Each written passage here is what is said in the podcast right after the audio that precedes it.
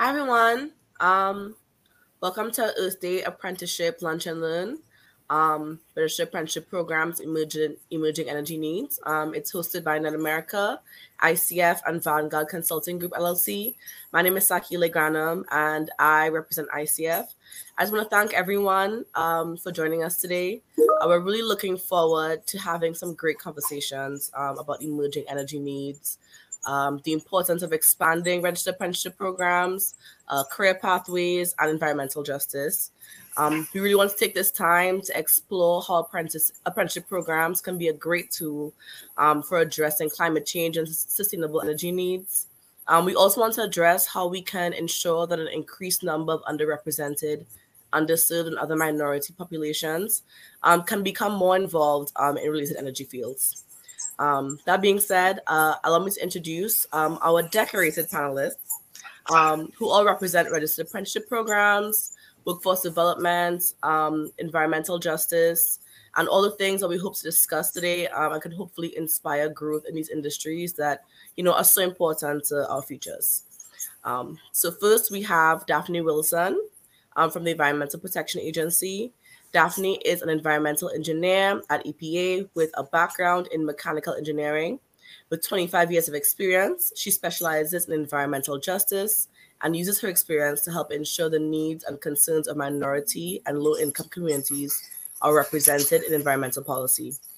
We also have Melissa Boutwell with us, who is the president and CEO of Automation Strategy and Performance Incorporated and the chairman of Emerging Technology Apprenticeships Melissa has over 30 years of experience leading integrated automation projects in the in the energy and critical infrastructure sector.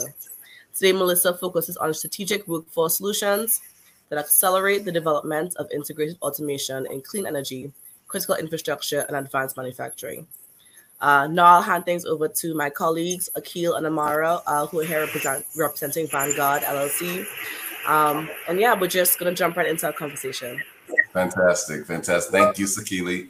Uh, it's great to see you. Great to see everyone. Uh, little housekeeping before we jump into this amazing conversation. Um, we are going to. There is a section, a comment section uh, for the live audience. Uh, definitely, definitely, definitely throughout our discussion, please throw some questions in there, uh, some thoughts, comments, anything that you want to uh, engage in. The, with us and with this conversation. We will integrate that uh, those comments and those questions as we go through. Uh, if you have other questions towards the end, we'll definitely do a Q&A at the end, but I just wanted to give you all an opportunity to jump in in the middle if you if you like um, and and jump in and engage us with this uh, with this great conversation. So I'm going to get us started. Um, my name is Akil Bektemba. I am uh, the President CEO of Vanguard Consulting Group LLC.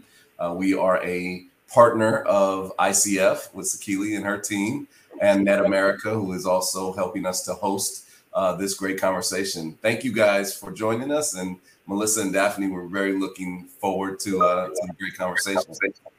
Uh, we have one other, just for everybody to know, don't be surprised. We have one other guest that's going to probably pop in here with us. So uh, we're looking forward to seeing her too. But let's go ahead and get the conversation going. Uh, I'd like to give Melissa and Daphne a chance to say hi, and then we'll jump into it. I can start off. I can start off. Um, hey, everybody. My name is Daphne Wilson, and I work for the Environmental Protection Agency. I've been with this agency for 23 years. Um, haven't done the same job for 23 years, but I've worked for the same company for 23 years. And 23 years ago, I never thought that I would be saying that because I thought 23 years was like forever. But yeah, so I started my um, career in um, automotive manufacturing, and then I moved on to environmental. And um, so we'll probably talk about that a little bit more later. Hey, everybody. My name is Melissa Boutwell. I'm excited to be here with you and with our distinguished colleague, Miss Daphne Wilson. You've seen a lot of change in 23 years at the EPA, and yes. we're really lucky to have your experience here. I, um, I am fortunate to lead the fastest growing employer group in emerging technology occupations that are accelerating getting people into clean energy jobs and it it really excites me and our entire team. One of the ways that we accelerate is because we help employers get access to workforce solutions that they need to build the teams that they need for their businesses whether it's the EPA itself needing, you know, employees or a commercial employer trying to advance manufacturing or what whatever is needed in their community. But the other thing that is exciting is that we're connecting career seekers who have not had access to these careers that might not come from a community that had a lot of technology education or may never have had a parent or a sibling or a friend ever work in this space and they just didn't know how to get in and we're we are helping accelerate getting people that want great careers in this industry to these jobs so we're excited to be here and uh, learn with everybody else today and celebrate Earth Day. I think, uh, Amara, would you like to say hello? Get us going. Of course. Hello, everyone. Good afternoon. Thank you so much for joining our team today. We are so excited to talk to you about emerging energy needs and registered apprenticeship. We're really excited for all that we have in store. As Akil mentioned, we have our comment section open for any questions that you may have or that you think of during the duration of this program. But I think we have one more person to introduce, and then we can go ahead and get started. Yes, uh, as I mentioned a minute ago, we have one other uh, addition. Hey, Cheryl. Uh, Cheryl Good is also joining us today. And Cheryl, your timing is perfect. We we are uh, moved around the round table, and now it's you get an opportunity to introduce yourself, and, uh, and then we're going to jump into the conversation. Thank you for joining us. All right. You ready for me now? Yep. All right. Well, good afternoon, and sorry I'm late. Just had to facilitate another, and I was actually the facilitator, so I couldn't leave the people in the meeting. No. But thank you for um, inviting me to be a part of this panel along with my colleague Daphne Wilson. We're in the same office, the EPA Region 4 Office of Environmental Justice and Children's Health section, and I do a variety of things. I'm an environmental scientist. Primarily, I work with the leadership development program that we created, Daphne and I created almost 10 years ago now. I work with grants, do a lot of other policy. The, the meeting I just left had to do with alternative dispute resolution. So, any and everything that you can think of in the world of environmental justice. Awesome. Awesome. Thank you for thank you for. Is that joining. it? Is all you needed? Yeah, yeah, no, that was a great, great intro, and uh, okay. we we're getting ready to go ahead and get get started here. Just to warm us up, I um, we're meeting here today, obviously, to warm up for and celebrate um, Earth Day, which began in 1970 um, and is observed in more than 190 countries around the world. Um, just real interested in kind of just as a warm up question for you guys. Um, what does Earth Day mean to you, and why is it important for us to be recognizing it and to celebrate it? And and when we ask these questions, any any of you guys who want to jump in first, there's no order. You can go ahead, and we'll uh, give everybody an opportunity to speak. So, what do you think about Earth Day? I think I'll I'll start on that one. So, in my personal opinion, I think that Earth Day is um, a good way to celebrate this wonderful creation of earth that we live on. You know, it's amazing when you um, look at and study some of the um, aspects of nature and the environment and how perfectly organized it all is. Um, it's it's just amazing. So um, giving respect and honor to um, the planet in which we live. You know, that's what Earth Day means to me. Mm, okay, I'll go next. And um, So to me, it, it's kind of piggybacking on what Daphne says. It, it gives us a chance to pause and reflect and acknowledge this wonderful earth. But since I do environmental justice, it also gives us a chance to see how the people are impacted uh, based on what's going on in this thing we call earth and um, what we may do positively to enhance folks' daily experiences or what we do negatively to impact it? Well, I am very thankful for the demarcation day of Earth Day. If we think about 1970, and we look back for those of us that have enough gray hair to remember the 70s and uh, think about what time was like then, 1970 was when the Clean Water Act was passed. 1967 was when the Clean Air Act was passed. And in those days, we thought it was going to be so hard to get it done. I mean, just think in 1970, we just had level one water cleansing. I mean, we, we didn't do what we do for clean water today. We didn't do what we do for clean air today. And think how many children have grown up in a better place, how many communities are better served because we took that courage, right, courageous path then, how far we've come. So today, when I look at that and I think about 20, 30, 50 years from today, if we attract young people and people that really want careers in this space and we empower them to be successful and make an impact, what can things be like in 2050? That's yeah. great. I love that. I mean, when we're thinking about human impact, like you said, Cheryl, both positive and negative, and things that face our, our environment, I think it's refreshing to be in a space where we're able to talk about our workforce and the environment and our communities. So that's going to lead us into our first question. This one is a two-part question. So so for people who maybe don't know, what are some of the biggest environmental challenges facing the world today? And what are some actions that individuals, communities, and businesses can take to make a positive impact and create a more sustainable future? So, what are our challenges and what can we do to make it better? You know, that's a that's a loaded question because there are so many, um, and oh, yeah. you know, in the work that Daphne and I do every day. I mean, uh, having led in your you know, having lead water lines is a huge environmental challenge for that person who happens to be dealing with it. Um, having a, a landfill nearby in your community is a huge environmental challenge for that person that happens to be dealing with it. And so, I mean, it, it's hard to say what's what's some of the largest environmental challenges because they could be insurmountable to that community or that individual that, that happens to be experiencing it at that time. So I just threw out a couple, but I'm sure others have some more that they may want to talk about.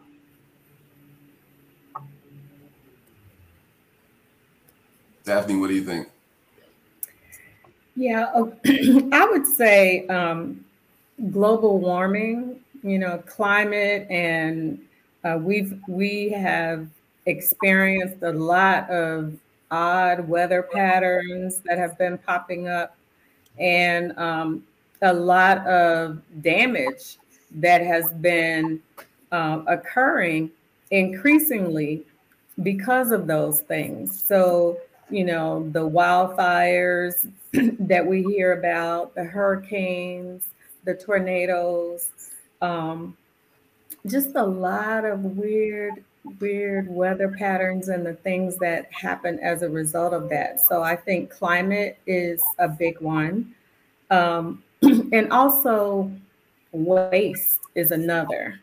Believe it or not, I was surprised when I heard that uh, food waste is the largest, um, biggest problem, I guess, in, in landfills uh, these days.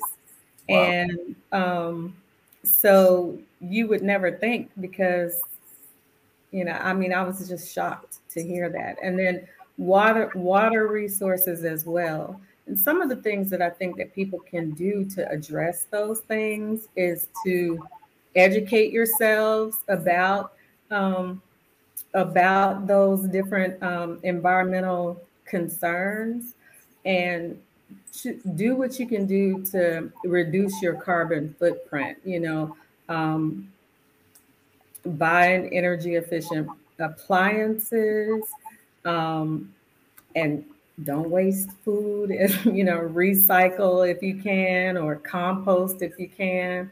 Um, share food with other people, and then um, work on this water pollution issue. Well, I I love both of those um, comments because I've worked my entire career in measuring those things. Um, the type of work that I've done has been measuring how much water we have, if we're replacing our drawdowns from aquifers, if it's clean, if the you know what what the discharge is in the air.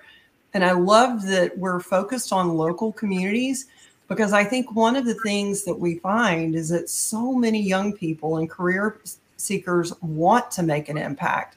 They just need someone to connect them with the tools and how to make an impact.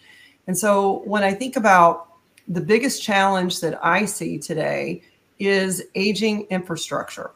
We have infrastructure that um, is older than I am. And we have the fastest increase in demand for people with automation skills that we have ever had in our history.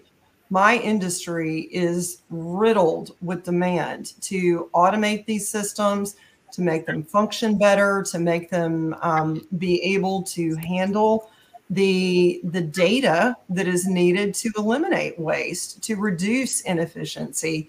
And the challenges that are there are also the opportunities. And so when I think about environmental opportunity, it is really in the jobs that are being increased today, whether they're in uh, developing more battery capacity in the plants around the United States that are popping up, whether it's chip manufacturing, whether it's building automation or water systems, wastewater. There's so many good emerging technology jobs out there that make a positive impact. And if we can connect people to these jobs, then we can really address our infrastructure issues. That's a fantastic segue, um, Melissa. I think you, I think we might have had this planned. Um, I, was, I got the note. yeah, yeah. Because um, I was thinking, I was thinking just about even the question that Amara asked myself, and and as you guys talked about it, you know, I'm not going to pretend like I am I knew so much about Earth Day before we started doing this presentation and and the and the the challenges. And I think that all three of you guys really talk about um, you know one of the biggest challenges is educating the masses about what the challenges are and what are, what's going on out there and what kind of things they're facing.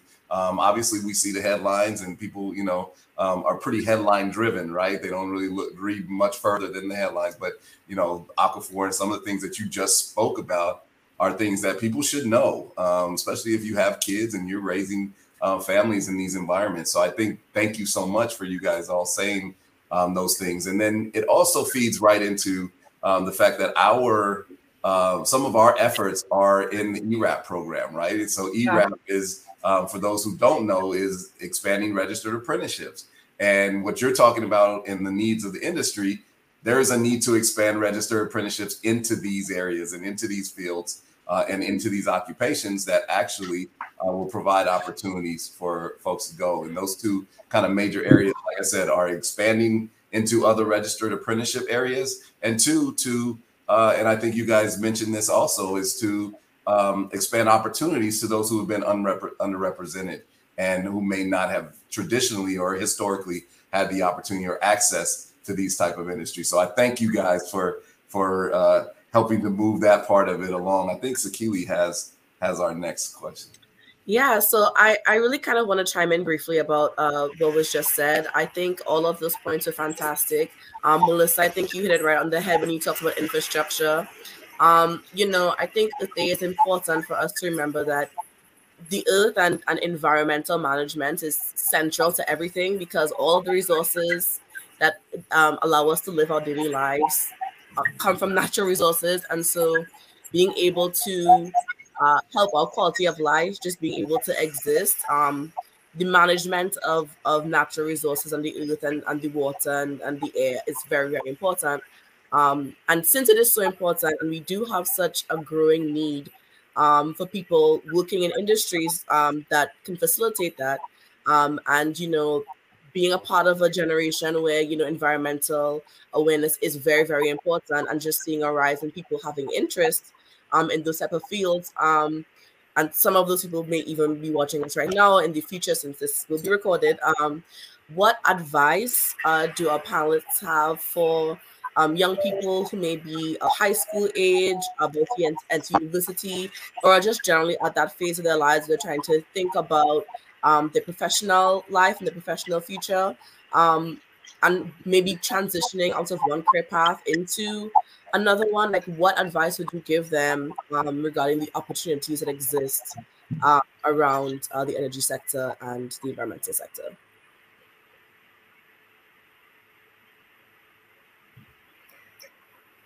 Well, I I would say to um, not to be afraid to get out and try something new. Um, there's going to be an increasing demand as we transition to um, electric cars and um, different things that um, you know are going to be more or are tended intended to be more energy efficient um, as we do uh, try to address the infrastructure of America. So, like, you know, the sewer systems and et cetera, the highways, there's going to be opportunities in those areas. And I would say not to be afraid to try something new. Um, I would say um,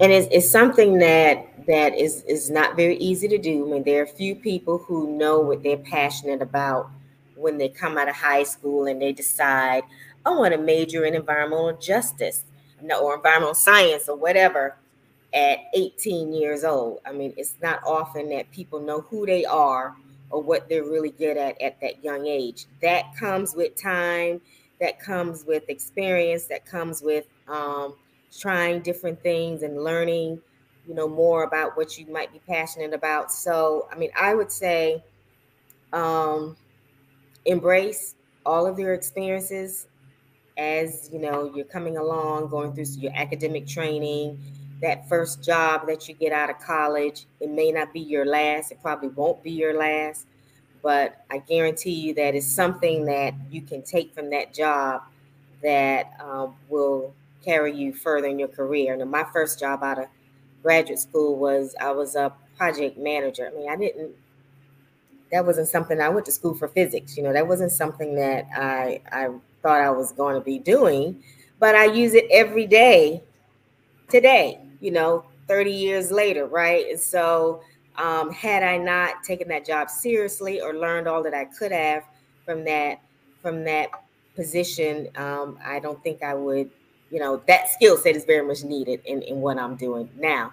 So I, you know, I would say just try to um, enjoy the journey and figure out as early as you can what you really enjoy and what you're passionate about and try not to waste too much time doing something that you don't enjoy whatever that happens to be.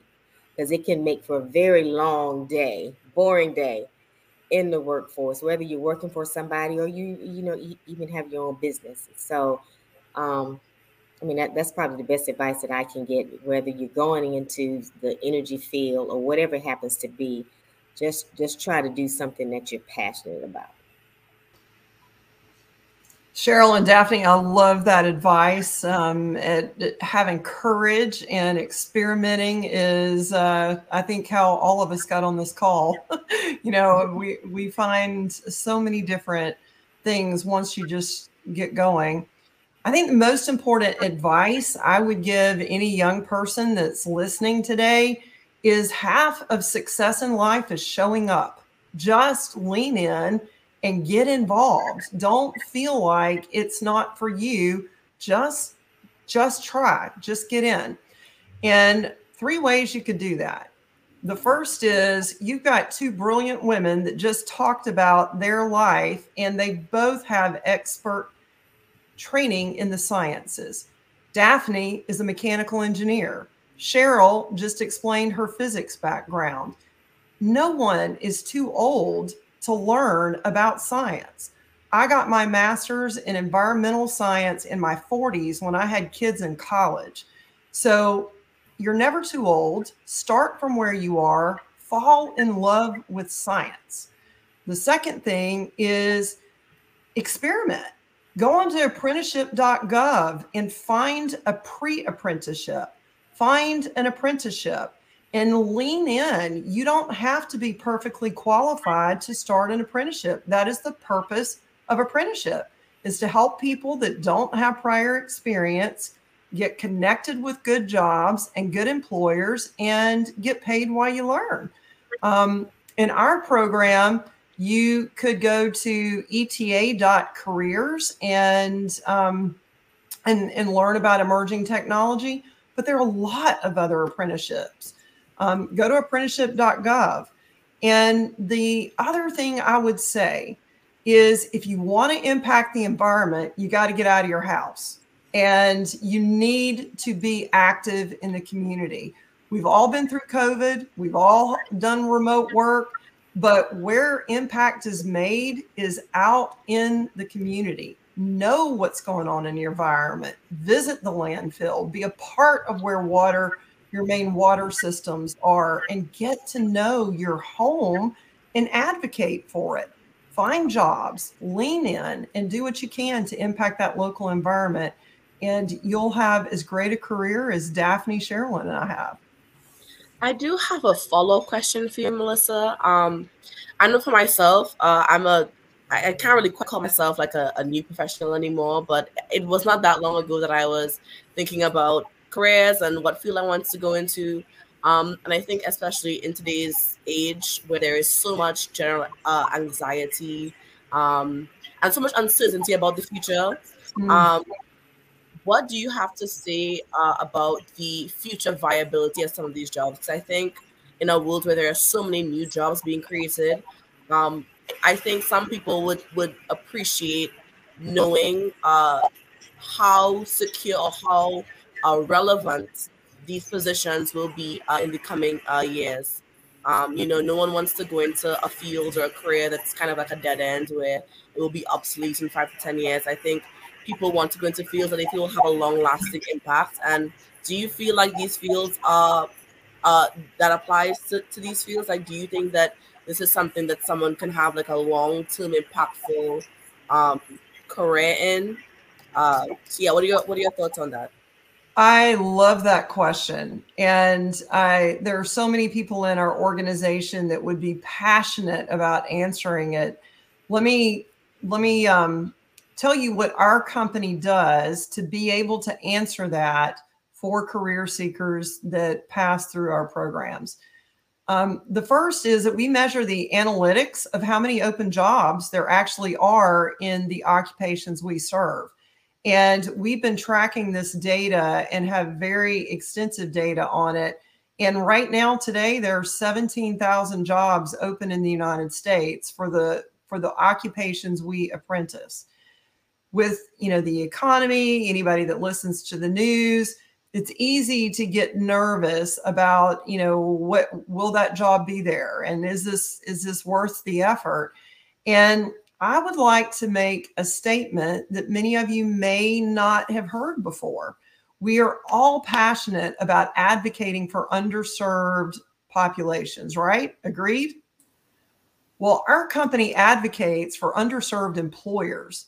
Please give those federal employers, those local municipal employers, those city employers, colleges, universities a look They may not have fancy marketing departments out there with big flashy ad campaigns, but buddy, they got the jobs.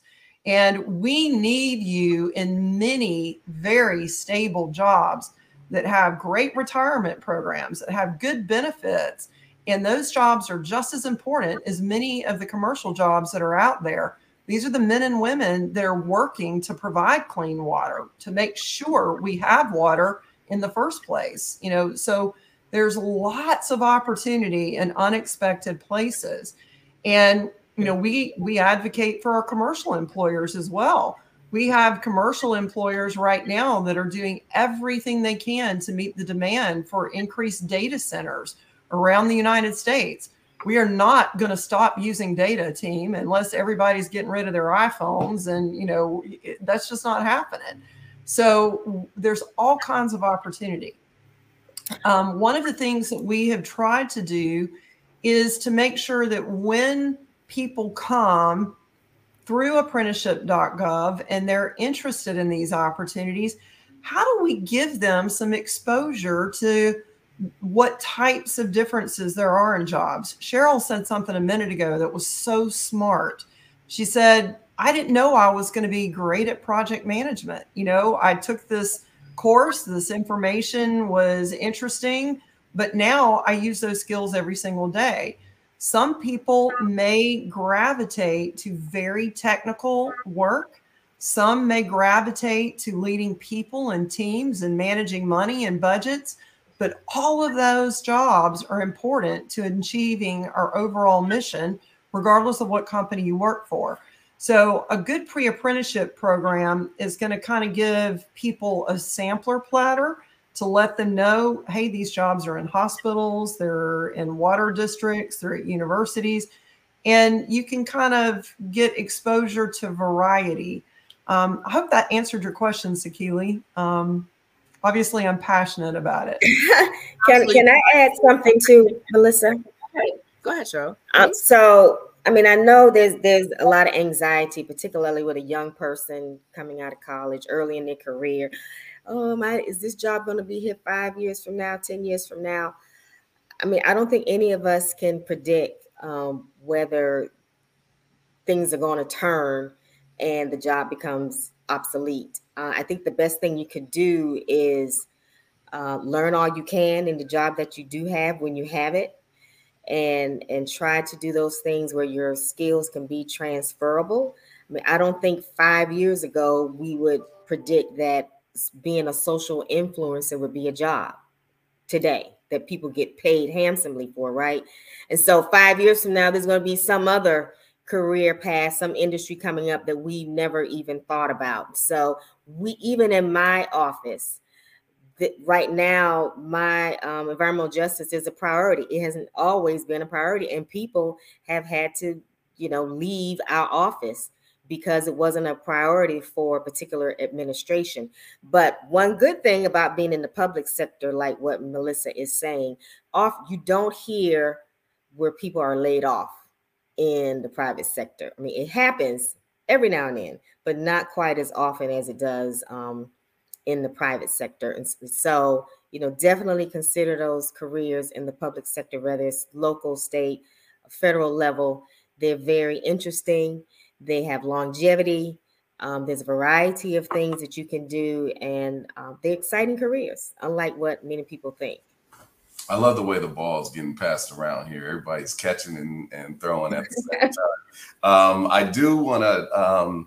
I think you know you guys bring in. We we kind of talk generally about careers. I, I'm interested um, in you know what are some of the most promising emerging technologies in the energy sector and what are some of the some of the things you talked about automation quite a bit a little bit ago melissa and so i'm for the for the audience you know let's name some of some of the opportunities that that uh, we're talking about here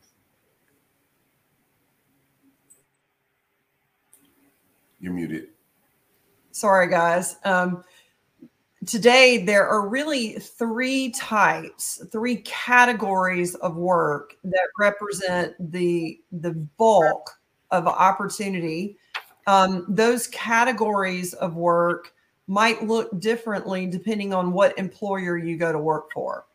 But among the most important are going to be things in the integrated automation space.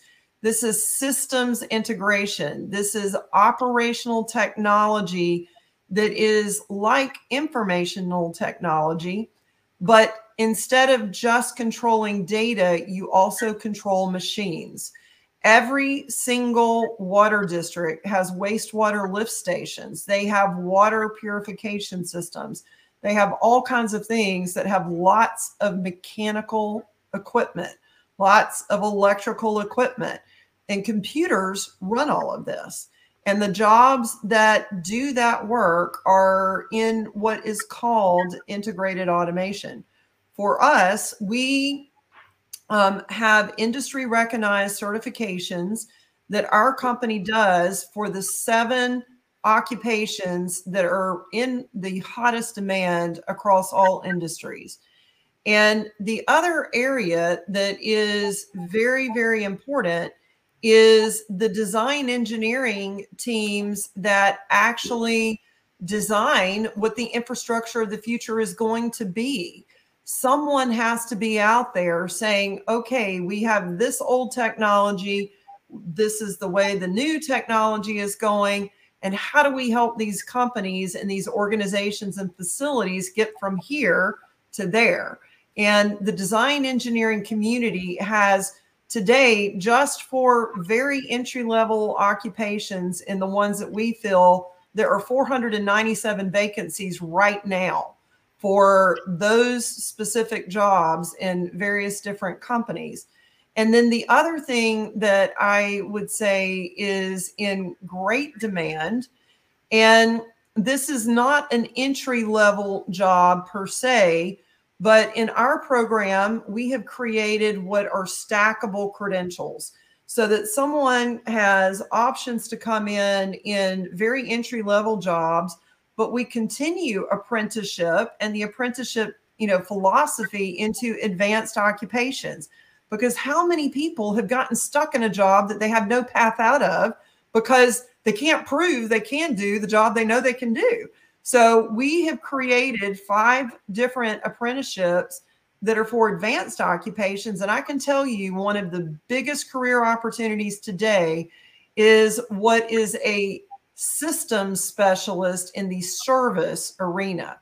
And the reason this is so important is that once you learn the technology and you understand the systems, somebody has to take care of the customer.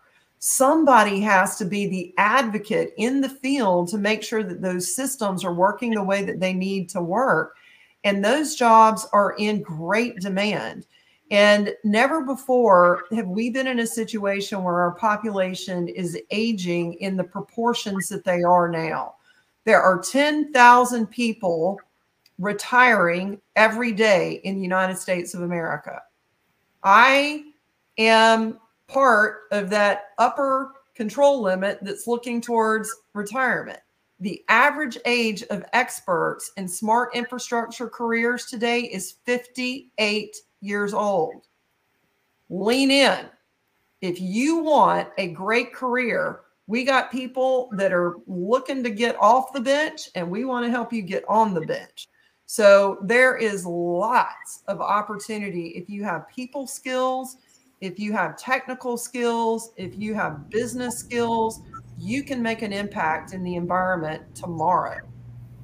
I love that. And you and, and someone mentioned, uh, you know, that or I think you, Melissa, talked about how we made it out of, you know, on the kind of the other end of COVID and you know, during that, we were we were all in place and and working virtually um, for the majority of our time, and now getting out there. And I think that one of the the biggest points and takeaways, and I hope people really heard you say uh, that, you know, with apprenticeship being an option and being that being an opportunity, you can go into apprenticeship at any age you know yes. uh, with the erap program you know, it, yes. it's, you know, it's 18 and up and there's no cap and so I think, you know, I think your point there and, and the fact that, you know, we are starting to see where before it wasn't that way, we're starting to see a lot of folks um, that we're touching bases with um, on our end that that are transitioning. You know, yes. you said stuck in certain in certain employment opportunities or employments that they're not passionate about anymore or don't want to be in and really see apprenticeship as a as an opportunity there. So I appreciate you saying saying well that. the the median age right now in our programs is 35 years old that is where the, the largest volume of people participating in our programs are today. And the exciting thing to me is I, I want to speak to women all right?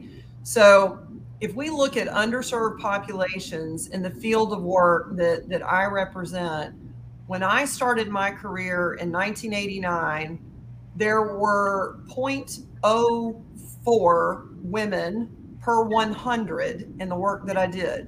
It took me six years before I met another girl that did the work that I did. There is joy in getting out there and being, you know, an explorer learning something new you know we we might not be learning new continents but there's all kinds of new universes in your local community and it is great to put on a hard hat and boots and get out and see what's going on at the landfill and understand what's happening in the local environment. So i would just suggest that if you are interested in getting into this occupation, please go to www.eta.careers and sign up and let's see if we can get you in a pre-apprenticeship somewhere in the country. Doesn't matter how old you are, doesn't matter where you came from, it just matters where you're going. You got to bring attitude, aptitude, appetite. Those three ingredients are the key to success, and we got all the rest. I love that. Triple A, everything you need to be successful in apprenticeship programs. And I love the conversation around opportunities that exist for everyone. It's it's very inclusive as far as who's able to join an apprenticeship program, you know, whether it's youth or older adults or people that are making a career transition. You know, we've had conversations about career pathways and the industry needs, and that's all incredible to know how solutions exist and opportunities are there for both sides of it. So, what is the role of these employers that we've talked about and these industry groups? What's their role in supporting apprenticeships and how can we encourage them to get involved? You know, Cheryl and Daphne both represent a federal agency. So, how can we get them get them involved in registered apprenticeship programs?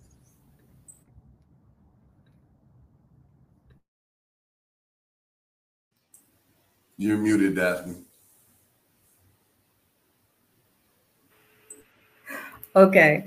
I think a good way to get um, us, as in federal agencies, more involved in um, apprenticeship programs, um, they're already kind of getting started with that. They're trying to beef up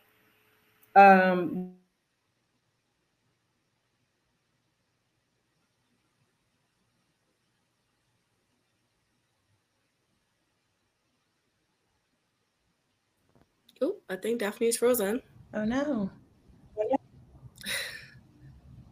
Cheryl, do you have any comment on federal uh, registered um, apprenticeships? If not, I, mean, I can share I about what we're registered doing. apprenticeships, but in, in terms of um, um, you know promoting environmental science or promoting work doing environmental science in the public sector in the federal agency, I think, like Daphne said, we're trying to do a better job you know, we do have restrictions on um, the type of outreach that we can do, unlike, you know, some of the other companies and universities can. But, you know, just for example, my daughter is majoring in engineering and she went to a conference last month. EPA was at this conference, it's the National Society of Black Engineers. Uh, so she went up to them and some of them happened to know who, who, you know, know me actually. She was in Kansas City, but um, so that's not typical of us mm-hmm. attending those kinds of conferences where we get the chance to meet students and to meet other people who are not already in the public sector. Um, something else I've seen. Oh, she mentioned to me she had to do like a role playing workshop, and it had to do with um, something dealing with the environment. And I think they were talking about the water. I think they were using the situation in Jackson, Mississippi as an example. And she said no one in the room, none of the students in the room had heard of EPA before, which is that's a travesty, right? so there's an opportunity for us to educate people about the role that that we play in society and some of our other very critical federal agencies but to say that you have a you know a college age student that hasn't heard of EPA and you know how pivotal our our our mission is in this country is i mean it just doesn't make sense. So is it our fault? I don't know. But um, i think that's an opportunity to you know influence um, the number of people that have an interest in this area and their apprenticeships as well.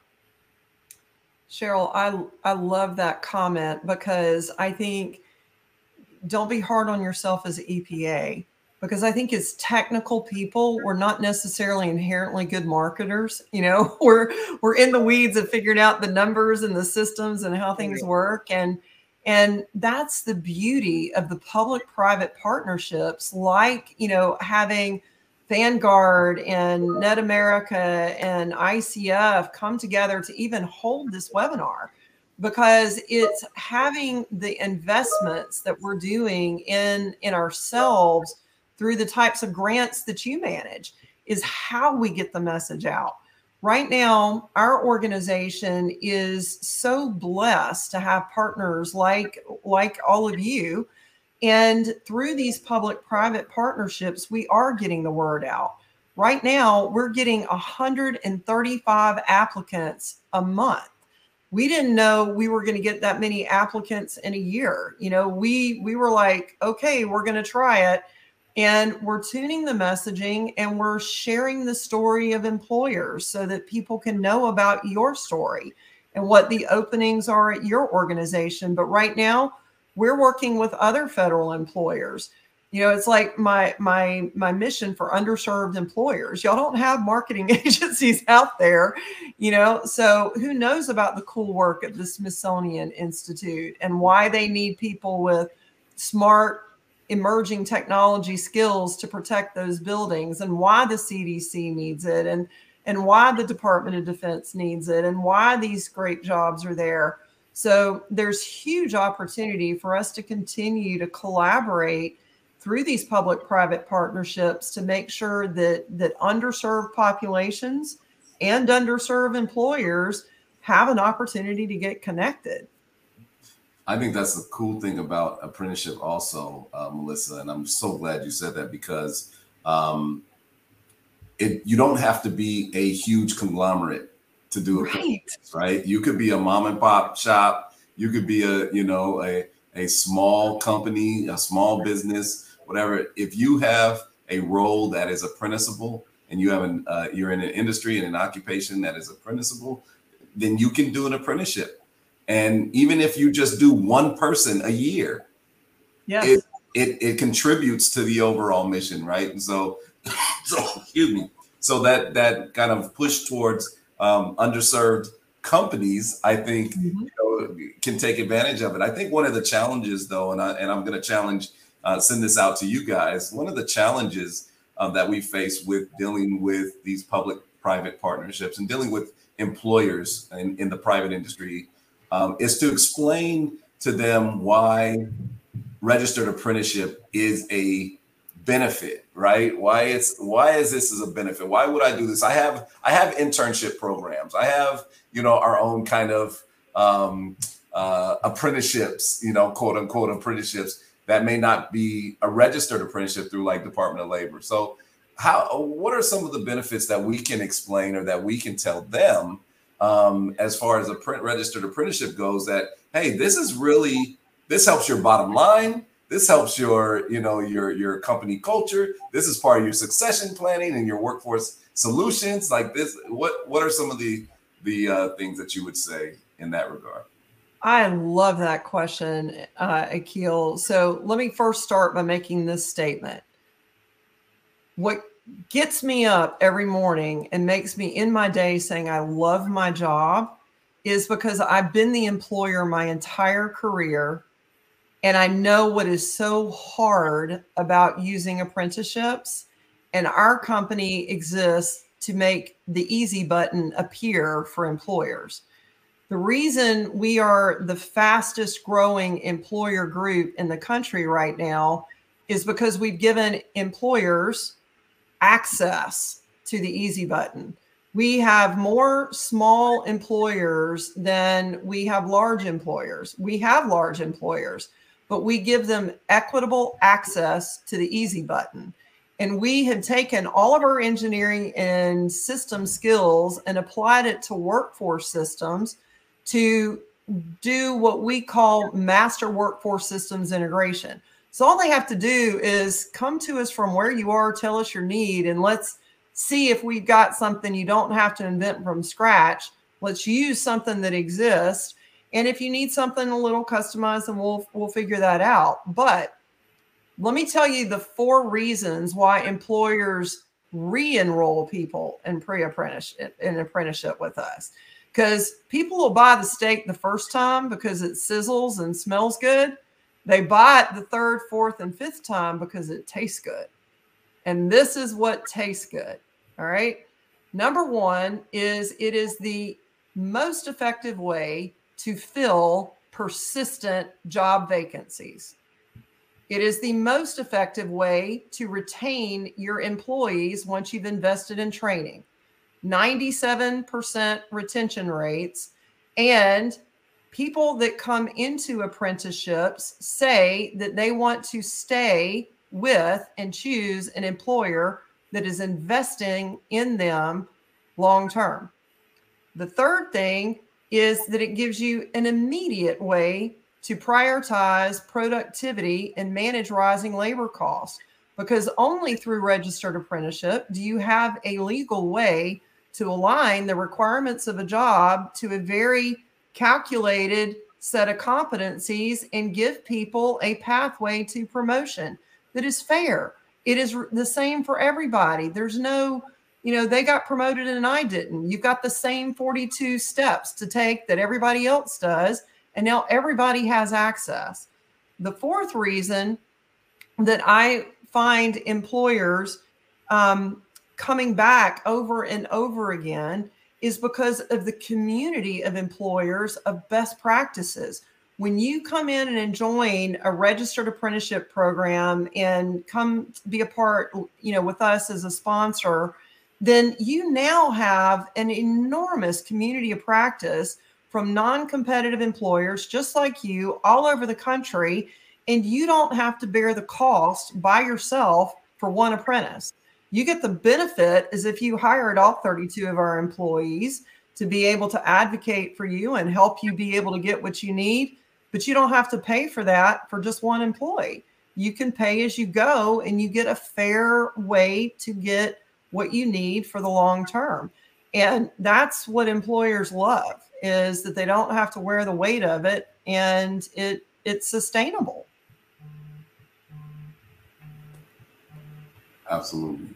Um, I, I think uh, you know, and, I, and I'm, I'm probably going to jump ahead and, and I'm going to actually pass the ball to Sakili. But you talked about um, you talked, you know, about women earlier and women being getting involved uh, in these fields, and we have you know three amazing professional women guests, um, experienced, you know, in, in Daphne, Melissa, and you, Cheryl, um, and then my colleagues Sakili and Amara. So we have women represented here, and I love I love the way it, it looks. I definitely don't mind being the only man on the panel. Uh, so I, I, I want to pass uh, to Sakili to, to uh, talk about like ERAP's one of ERAP's goals that we spoke about a little earlier with the fifty percent uh, registered apprenticeships being for, within um, you know the underserved community, specifically women, and uh, and have to ask that question.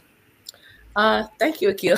um, so one of the goals, um, as Akil mentioned, of ERAP is to register 50% or more of our apprenticeships um, uh, as people who are from underrepresented uh, populations.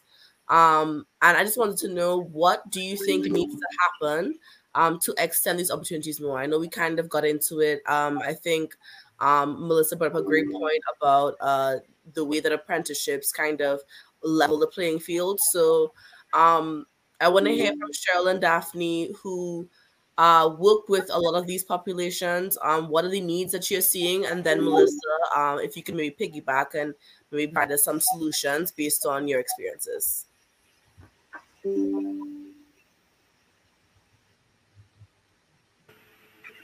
Whoever wants to start, Daphne, maybe you. I know you cut out earlier. We didn't to how you finish your point. Maybe you should jump in first.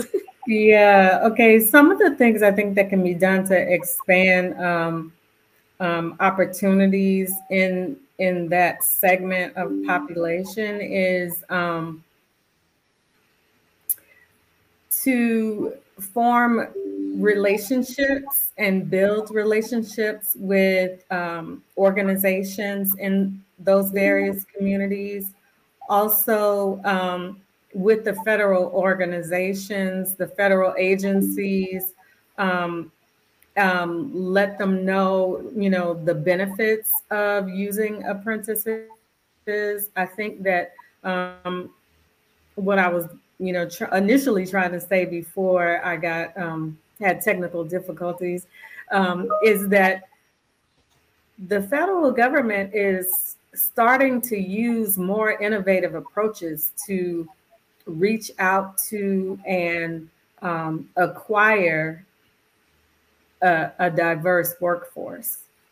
And so um, by doing that, you know, they've done um, some efforts to hire um, recent graduates and um, people in um, setting up grants that have job training programs in um, within the grants, and so um, those are all targeted to HBCUs um, and minority populations.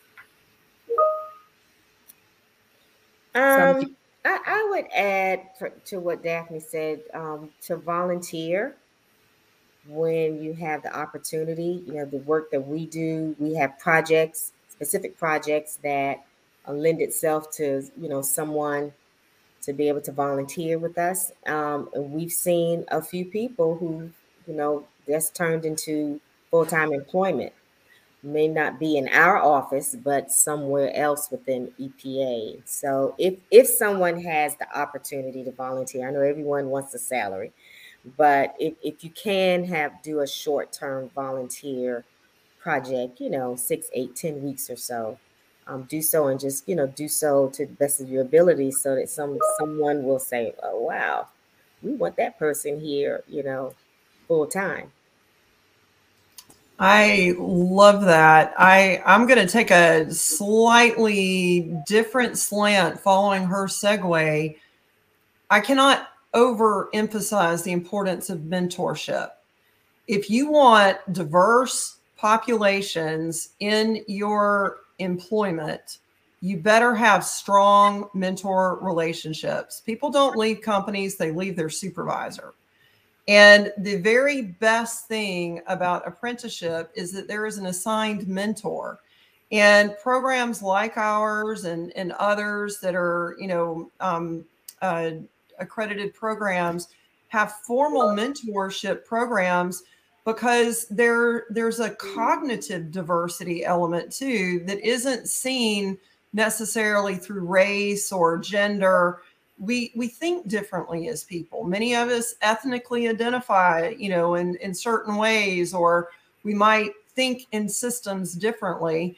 And mentorship skills to understand how to be a good steward of this awesome new apprentice is one of the most important things that we can do to be able to build a diverse workforce and keep it the only other thing i would say to employers that are out there if you don't become expert at having a diverse workforce, you'll be out of business in 10 years. You won't have to worry about it because your customers are becoming more diverse. And if you don't have people in your company that can innovate to meet the needs of your customers, you will not be relevant to that market.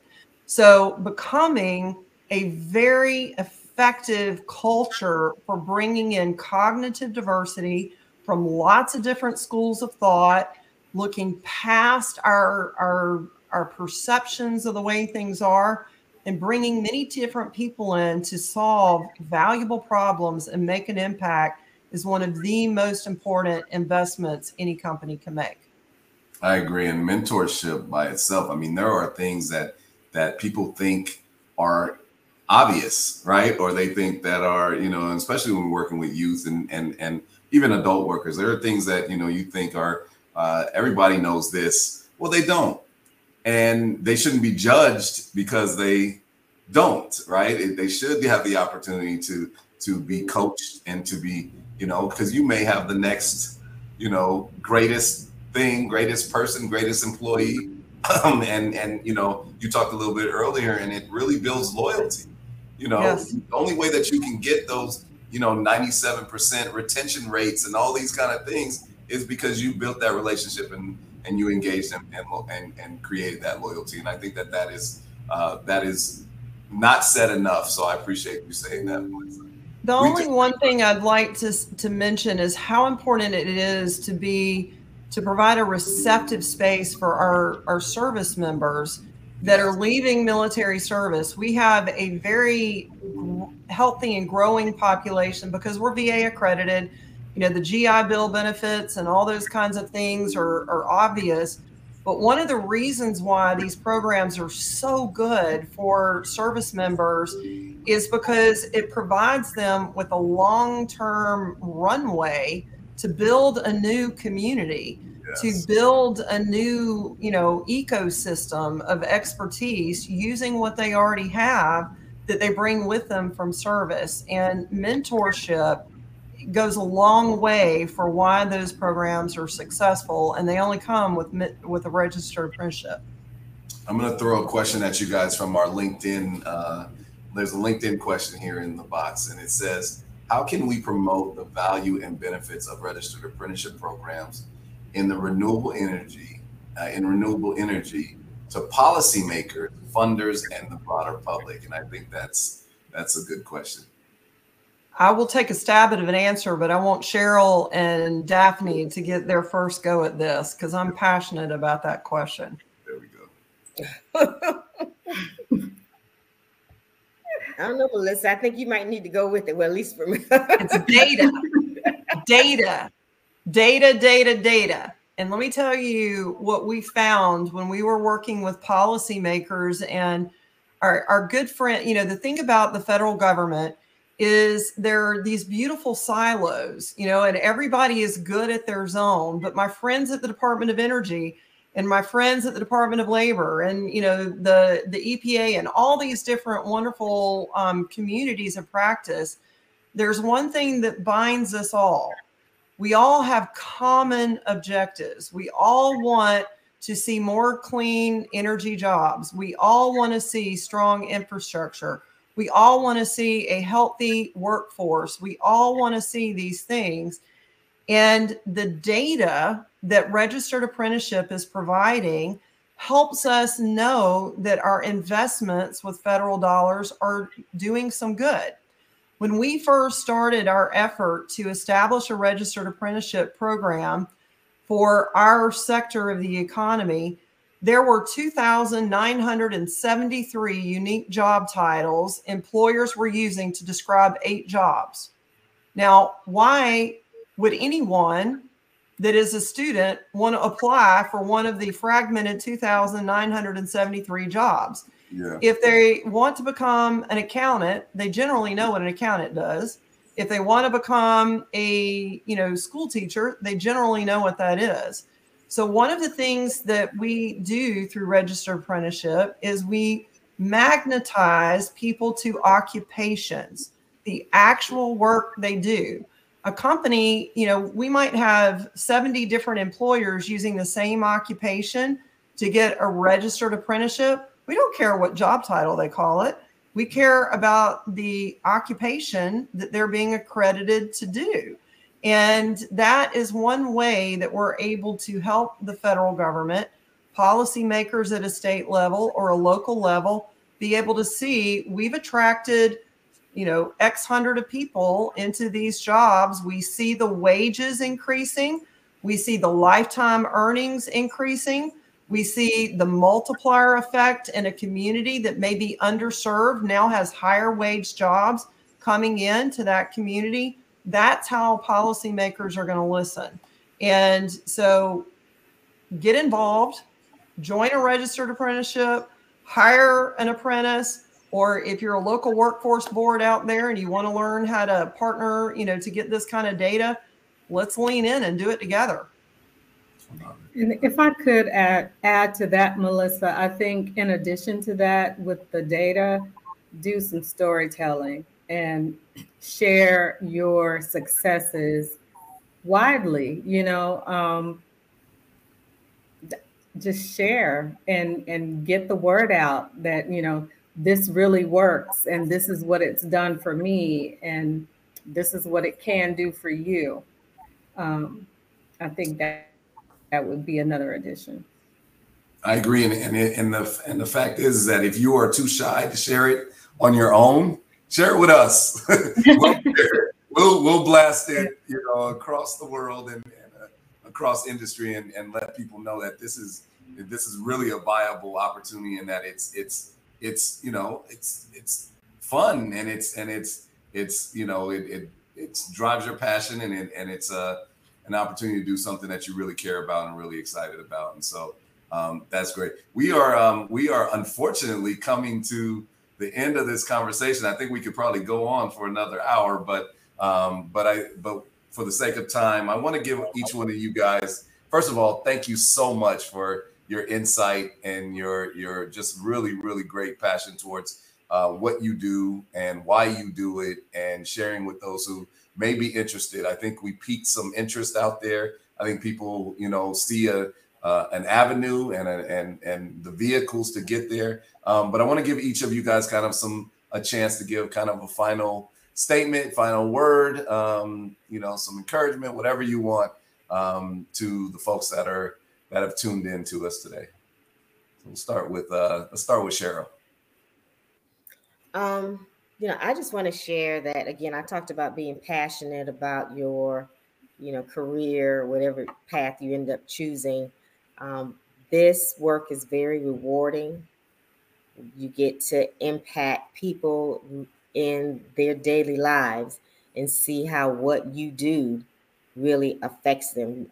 I don't think many people can say that. I think folks sit behind their desk or wherever they work and they they just go about doing their jobs. But this type of work in the environmental arena, it, it really, you know, is where the rubber meets the road. And uh, you get to see how someone having clean water versus unclean water makes the difference. So, again, I just can't impress upon you, you know, to pursue what you're passionate about, and the money will follow. Great. Daphne? Yeah, I think I will um, agree with Cheryl and encourage people to look into environmental justice careers, look into careers with the federal government. Um, there are so many occupations that you know a lot of my my friends when i say i work for epa and I'm an engineer, they wonder what a, what does an engineer do at EPA, right? Right. And so just you would be surprised at the type of work that you can do whether you're a scientific person or whether you're you're not you know um, an accountant attorneys those are um, engineers and scientists those are what are mainly hired at EPA, but we have people that manage our fleet of vehicles, you know, just various things. So be open, get out there and learn more about stuff. Yeah. Perfect. Perfect. Melissa, It's hard to beat what Cheryl and Daphne said. I, I think I echo both of them and just be curious. Just be curious. There's so much out there to know, so much to learn, and there's so much joy in learning. I am a permanent student. I am an apprentice today to hundreds of people that know more about things than I do. And you're never too old to start something new. So just have courage, be curious, and get out of your house, show up. I love it. I love it. Amara Sakili, anything for you too? Yeah, I think this was one a very informative conversation about all the different opportunities that are available in within kind of the energy sector and the environmental justice fields. I think I know I learned a lot about you know what can be done, what's being done, and how we can really improve these opportunities. So I'm just excited to see how people are able to apply what they've learned today into their day-to-day lives and pursue, you know, something they're passionate about, something that challenges them, but also something that can really, you know, benefit our world as we move forward. I agree. um, yeah, I just really appreciate all of you for being here. I think um, everyone kind of had their own lens and their own tilt, and it brought lots to conversation. I also think it proved a lot of the points that we were trying to make, which is that the things that we consider to be jobs in this sector are often much wider than we may initially think. Um, and that there's just so much opportunity for us to really innovate when it comes to career pathways. Um, and yeah, I just thank you all for being here. And I, I too learned a lot. Um, and yeah, it's a fantastic conversation. I feel like we keep going another hour, but um, I was just happy to be a part. So thank you all. Thank you, thank you, and thank thank all of you guys. Um, I I want to mention a couple things for the audience. One, um, please go on Tallo and claim your digital badge, uh, especially students out there. You can definitely grab grab your digital badge for attending this session and learning what you learned. Um, I would also like to announce that uh, Net America on May 1st uh, will be hosting their spring uh, STEM conference called Rapid Youth in Technology uh, where you'll hear from employers such as Google, Ocean Casino Resort, Atlanticare, uh, workforce development organizations, and more as they address current trends, workforce needs, registered apprenticeship, and all of that in the technology uh, sector. I do want to give, um, as we close, um, you guys, uh, EPA folks, and also you, Melissa, uh, if you have a date or something that's coming up in your sphere, um, please go ahead and this is a perfect time to just announce that, and then we'll close our session. Anybody? Well, we we at ASP every day is Earth Day because what we're doing is making an impact. Um, but I would love to hear from your audience. You know, if there's anything that was a good use of your time, um, just reach out, and uh, we we would love love love to get connected with you. Sounds great.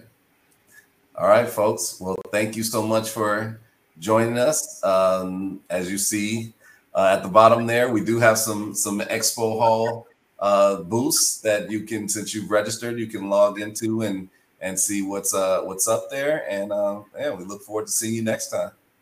Have a great day. Happy Earth Day. Bye, everyone. Happy Earth Day.